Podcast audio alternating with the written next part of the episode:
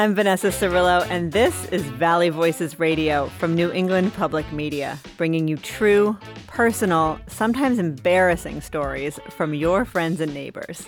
These recordings were made at our Story Slam events from the series we produce with the Academy of Music. Our theme today is family drama. Everyone's got it. In fact, it's hard to pick just one story sometimes. In my family, the best story is so complicated that every time I tell it, I need to diagram it out so no one gets the wrong idea. Not so good on radio. So let's hear from Matthew Dicks. His is slightly more suited for the medium. He manages to paint a very clear picture of a very awkward situation. And if you have little ones in the room, you might want to find something different to listen to until we wrap it up at 12:30. We're married 2 years when my wife and I decide to start making babies. Honestly, Elysha decides it's time to start making babies, and I decide that I want to stay married to my wife, so I go along with the prospect. It's not that I don't want to have kids, I want to have kids eventually. I just didn't think eventually would sneak up on me so quickly. And so we're in the doctor's office and we're talking about genetic testing. Elysha's Jewish, so she has to be tested for Tay Sachs, and I have to be tested for muscular dystrophy. It runs in my family not the childhood version of the disease, but a rare adult onset version of the disease. That's really terrible. It kills my grandmother and my aunt and my mother. We don't want to pass it on to the kids. Now, I don't have the, the gene in me. I know I don't because I'm asymptomatic. There's no signs of it. And it's on my mother's side, the Mandevilles, and I am my father's son. I am all dicks, which usually is not a nice thing to say to someone, but in this case, it's very good for me. But I agree to get tested anyway. I assume it's a blood test. And the doctor says, no, I need a semen sample. And I assume she's going to send us home for a amusing night in bed with a plastic cup. But she says, no, you need to go to a semen collection facility. And those three words, like, put fear in my heart. And it's justified because when I pull into the semen collection facility a few days later, it's an old elementary school converted into a medical building. It still has the playscape on the end. And the last thing any human being should ever have to do is to walk into an elementary school to masturbate, particularly when they're elementary school teacher, which I am. And so I go into the elementary school to masturbate, and I meet a nurse at the counter. She leads me down this hallway. It's about 12 feet long before we reach a door. It's 12 feet long. I am going to masturbate 12 feet from four nurses and two doctors and a room full of patients. I feel like the hallway should be 112 feet long, end at an elevator that brings me to some sub basement, and I get to go to some hole where no one will know what I'm doing. But it's this 12 feet. She pushes the door open. I can't believe the room. It's entirely pink. The carpet, the walls, the sofa, the sofa is wrapped in the plastic that your grandmother wrapped sofas in, which I find both relieving and disconcerting. She hands me a cup and she says, No matter what you do, do not let your penis touch this cup. As if the stakes weren't high enough already for me. She says, Do you have any questions? And I do, I have one. I want to say, how long will it be before I'm in here so long that it gets awkward for the two of us when we come back together? Because this is going to be hard. I feel like masturbation is a like a home field situation, and this is not my home field. But I can't ask that question because I am me, sadly. And so I go into this vagina colored room, and I'm in there a really long time. And suffice it to say, the plastic around the sofa is both uncomfortable and loud and does not help in any way. But I do the job and I leave. And three days later, I'm standing at my classroom door waving goodbye to my fifth graders when my phone rings and it's the doctor. And she says, Listen, the test was positive. And I think she means positive in a good way. And so I tell her that, and she says, No, it's not positive in a good way. You have the gene. And then I assume I misunderstand the disease, that maybe it's a recessive gene, that it skips me but could go on to our children. And she tells me, no, you're going to get that disease someday. And then she says, you need to sit down so I can talk to you. And I can barely stand up. And when we're done talking, I'm sitting at my desk in my classroom, and I am imagining this future that I have always imagined for myself, these hopes and dreams that I have had. And now there is the shadow just thrown over them, that I have this bomb in my body that I've had since the day I was born, the day I was conceived. And I'm just waiting for the day that it will go off. And I live with that shadow for a long, long time. And then one day a miracle happens. We have that baby, Clara. And the nurse hands me that baby in that operating room, and I look at Clara for the first time, and our eyes meet. And we have this moment that I never want to end. And when that one is done, we have another one right after that, and another one. And now I have Charlie two years later, and I've got these two kids, and every day is filled with thousands of moments. And I'm not fooling myself. I know that bomb is in me and it's going to go off someday. But what I know now is that even though eventually, someday, something's going to happen to me, I have a hundred million moments between me and that day. And hopefully that will be enough. Thank you.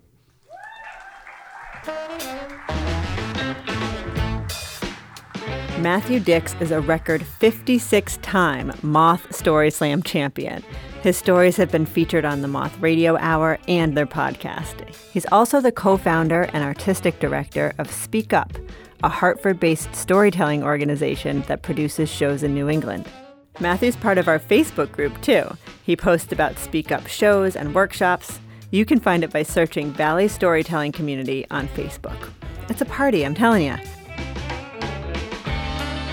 This is Valley Voices Radio from New England Public Media. I'm Vanessa Cirillo. Next up, Hilary Price with a story about her dad. It's this past June. I'm just home from the hospital after knee surgery. My parents have come to help out. I'm in a medicated sleep. Suddenly, ham, lamb, or steak? What? What? Dad leans in as if I'm hard of hearing. Do you like ham? Uh, at, at Christmas? Do you like lamb? I, I, I got it at a restaurant once. What about steak? Dad, why are you asking me about meat? Because if I need to cook you something, I want to know what to make. I enjoy my father most when there are witnesses. A guy I know once said, The solution to pollution is dilution. He was talking about hot tubs, but he cracked the code on family. Fast forward a couple months, I'm finally off crutches, and I asked my dad to go motorboating out on the Connecticut River. I also asked my friend Marin, she's my dilution solution. She's great with parents and had lost her own dad about five years ago. So the night before the outing, dad comes, and after we go to bed, I hear him yell up the stairs, Do you like bacon? And I'm like, I know where this is going. Eggs, I call down, scrambled. The next morning, as he hands me the eggs, he goes, Do you like pancakes? And I go, Dad, I'm not big into pancakes.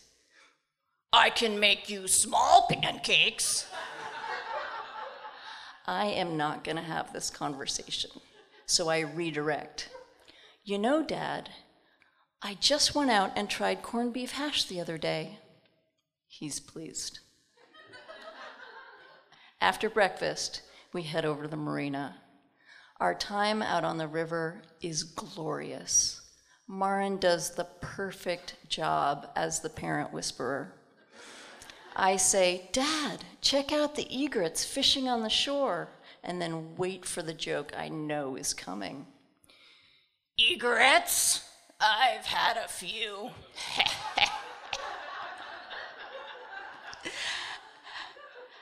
As we get back to the marina, the sun is setting and the wind's picked up. I drop Dad and Marin off at the shore. Dad backs the car and the trailer down the steep ramp until the trailer's submerged in the water. It's my job to drive the boat onto the submerged trailer. The first time, I go in too slow, and the wind takes me, and I miss the trailer. Go in the second time, same thing. The third time, I go in faster. Slow down! I cut the engine. Our eyes lock as I float past him one more time. This is not the first time we've had vehicular issues. I flash back to age 16. Dad's taking me on a driving lesson.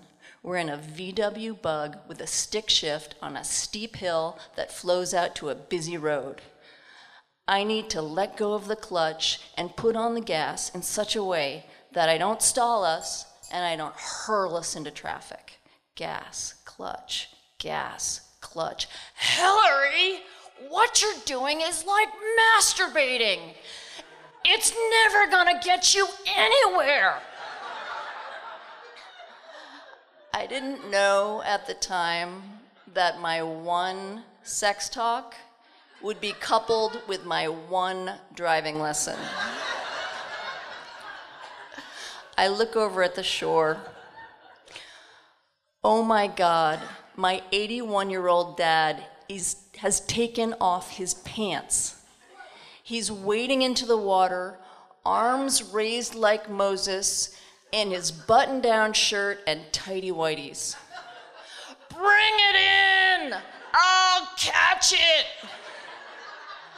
I am laughing so hard I can barely breathe. Marin is frozen on the shore. There's a guy 20 yards from us who looks over, takes in the scene, runs over, and joins my dad in the water. I collect myself and drive the boat in. Success. Relief. Later, Marin tells me she hadn't been frozen on the shore in shock. She'd been crying. He loves you so much, she said. I know, I said. the next time I'm at my parents' house, my mom hands me a small red can. Your father got you this at the grocery store.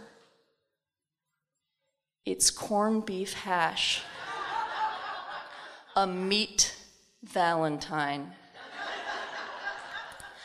Do you like it? She asks. No, I say, and yes. That was Hilary Price. She says her dad continues to be both confounding and loving, and the only way to handle it is to share these kinds of stories. Hilary is the creator of the award winning comic strip Rhymes with Orange. She loves storytelling and stand up. She teaches at the Center for Cartoon Studies in Vermont. Our last storyteller is Tasha Jones with a spoken word performance called He Caught Me Getting High. He caught me getting high. Didn't know what I was doing, just saw tears streaming from my eyes. Thought maybe it was something that he had done. Sat right next to my left leg, rubbed my back, and assured me everything was okay. Wondered if I was crying because I caught a call from his teacher or if it was because he had a red day. Didn't know that the last five years had more downs and ups. And everything that was tried just didn't seem to be enough. See, mama's dreams were a bit robust. But the fire that once burned within was now starting to lose its thrust. Piddling positions, inadequate by measure. College degrees had no meaning when there was no heat to warm the shelter. Water pots ensured evening baths were hot, but cold water washers couldn't get everything clean.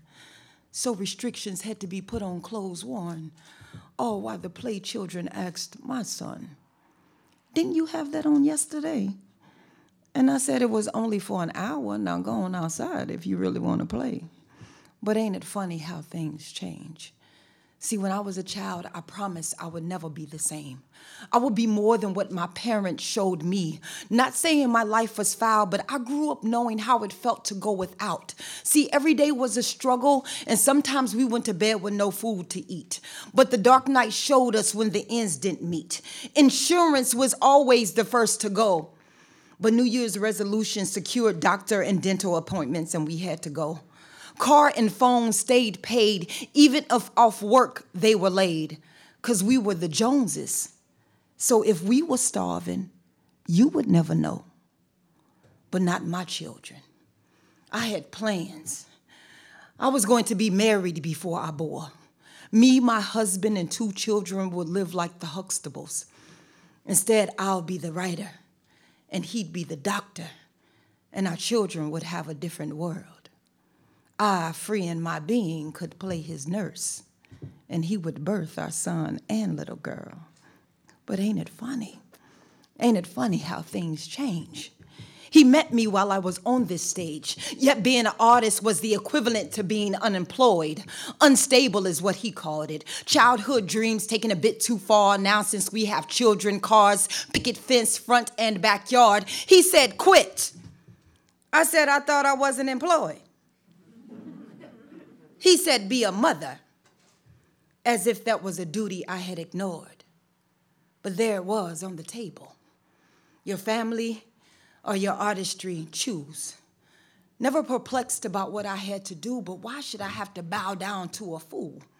Slavery versus freedom, giving versus receiving for the sake of the children, and he thought this be an ultimatum I could not refuse. So I leaned into the ear of Isabella Baumfree and told her she wrote this poem for me before I looked him square in the eye and said, Ain't I a woman? Then being a mother is something I'm going to always be.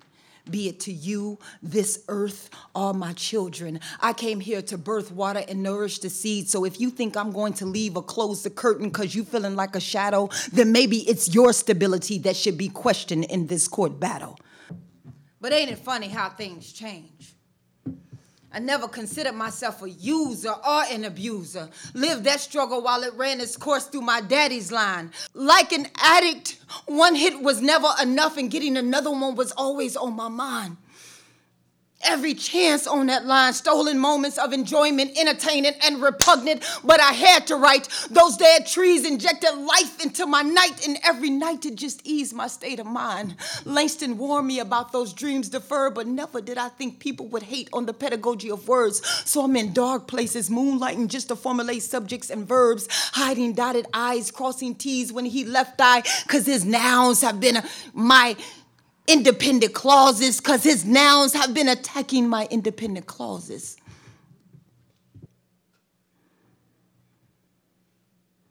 And I'm fighting for my children as a litigant. Respondent, state your name and occupation. Yes, I am Tasha Jones. I'm a literary addict fighting to keep my children while creating an environment with no casualties or fatalities. I just want to be an intellectual property, studied in textbooks, laureate of poetry, speaking at your seminars donating millions to young scholars, brave new voices, guest speaking at your conferences and your churches, sitting in those big yellow chairs between the president and Oprah.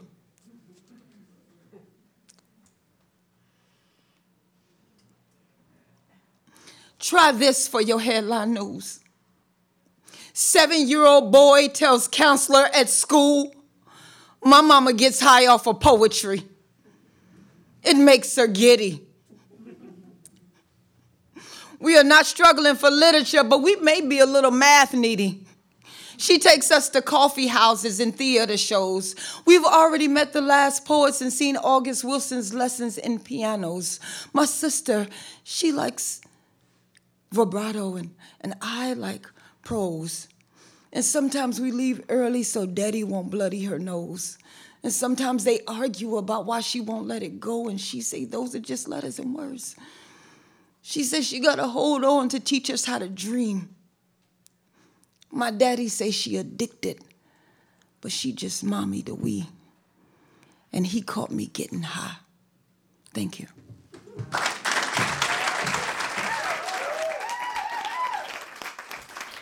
That's our show for you today. Thanks for being with us.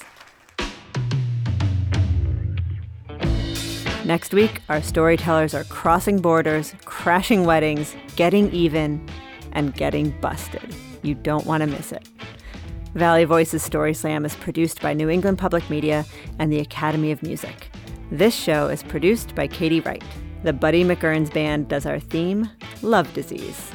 Find out more about Valley Voices, get the podcast, and watch video shorts from our show. In fact, definitely go and watch Tasha Jones perform that piece. Like right now, just go do it at nepm.org slash Valley Voices. I'm Vanessa Cirillo. Join me right here next Saturday for more local stories on Valley Voices Radio.